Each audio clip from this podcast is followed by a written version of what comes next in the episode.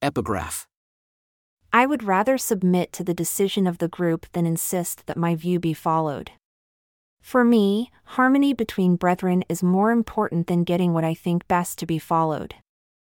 I believe harmony can lead to much greater things than can merely enforcement of even a correct view. I know how difficult it is to have a correct view, because of how often I have been corrected by the Lord. Sometimes I am humiliated by my foolishness when the Lord reproves me.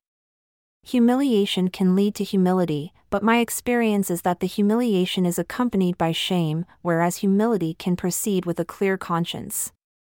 My experience with others leads me to conclude that if we can have one heart first, eventually we can likewise come to have one mind.